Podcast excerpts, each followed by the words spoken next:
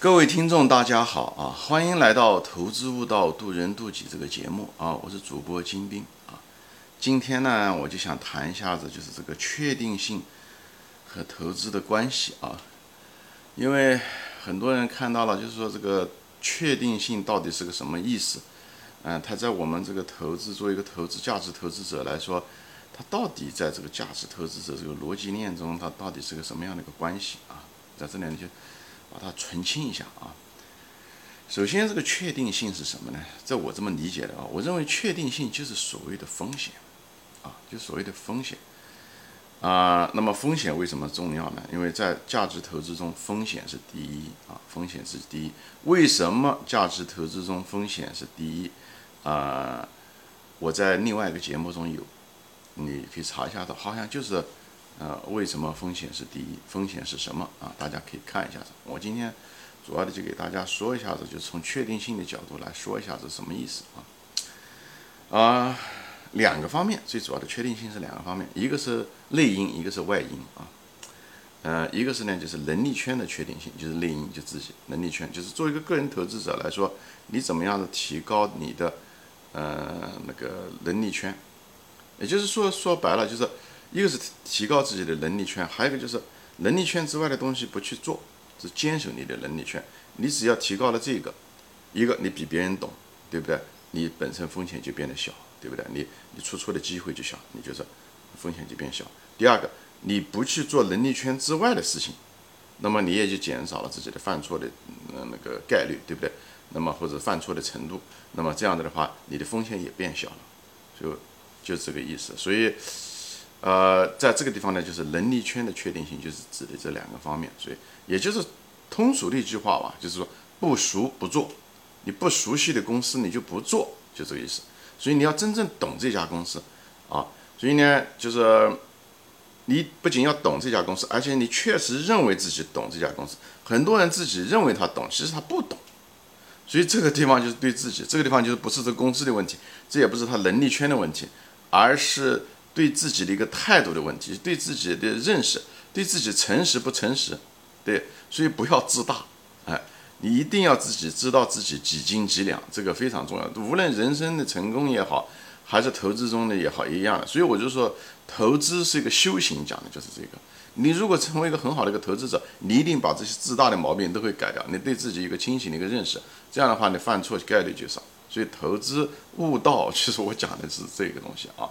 所以，在这个投资的过程中，我们犯这种诸如此类自大的错误，又慢慢、慢、慢慢调整，因为我们变得就根除了或者是减轻了这方面的毛病，这样我们就变成一个更好的人。所以，投资可以让你变成更好的人啊！所以我就不展开说了，就是说，你对自己要诚实，知道不要自大，对自己要有个清醒的认识，知道自己的能力多少，能吃几斤饭，OK，几两饭，哎，这个很重要啊！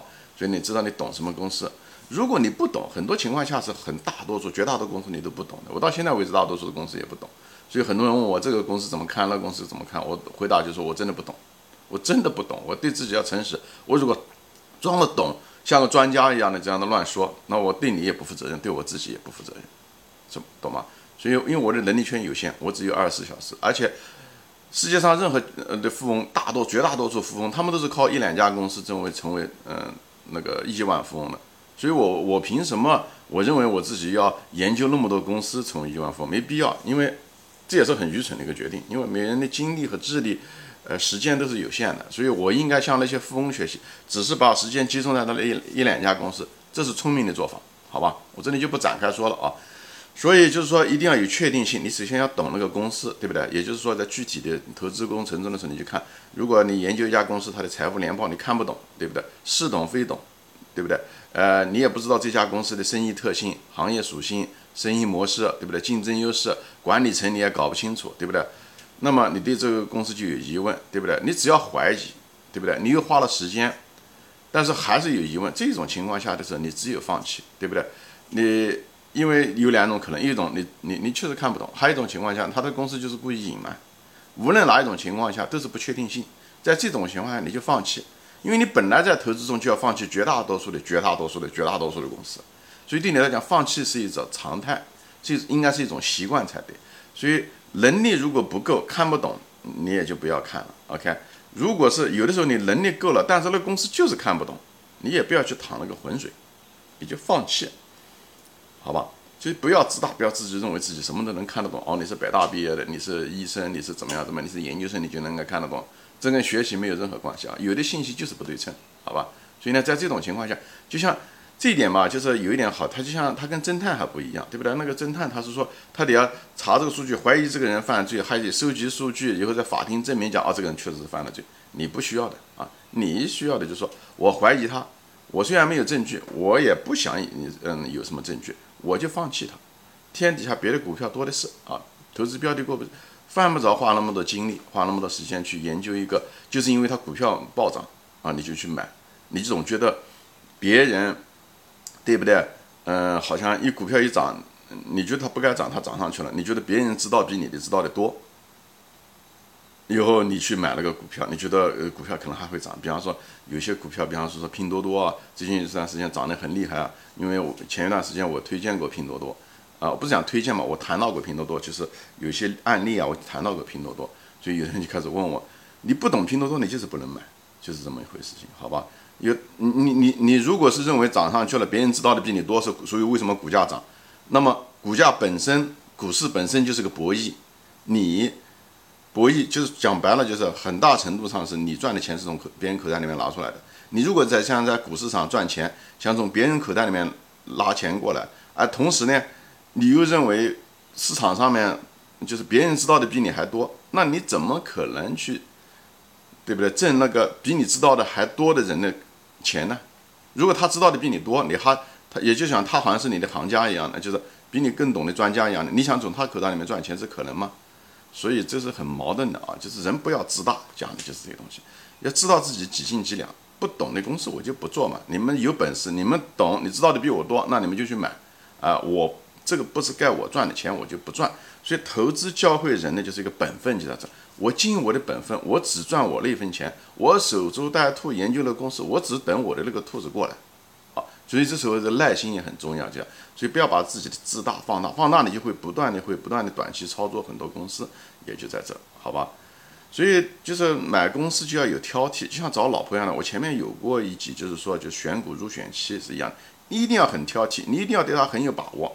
啊，不要模模糊糊的，不要存在幻想，哎，嗯，你一旦存在幻想，你就就不会理性。你又选了，最后娶了人家回来了以后，发现这个不对，OK，你自己也受罪，别人也受罪，最后离婚，哎，不对，造成更大的损失。所以选股如选妻就是这样，就是在结婚之前一定要很挑剔，也是一样的，在买入之前选定一家标的的时候，一定要对这家公司要很挑剔，你要有很大的把握，没有把握不要乱来，好吧？所以，一个真正好的一个投资者的时候，他的相对来讲，他娶老婆的能力也比较强啊。往往就是太随便的人，就始乱之，终弃之，就讲的就是这个，好吧？好，这个东西我就说到这里啊。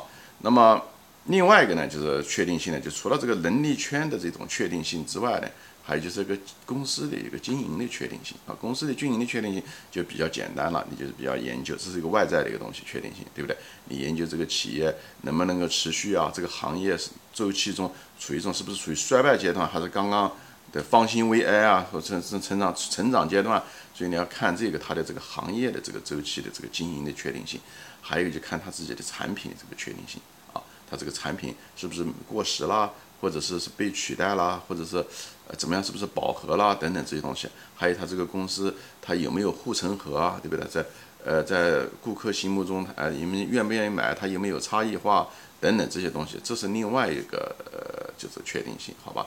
所以呢，但是互联网情况很多代替了很多的行业，这个就造成了很大的经营上的不确定性，所以这个东西大家一定要注意，好吧？今天就说到这里，谢谢大家收看，欢迎转发。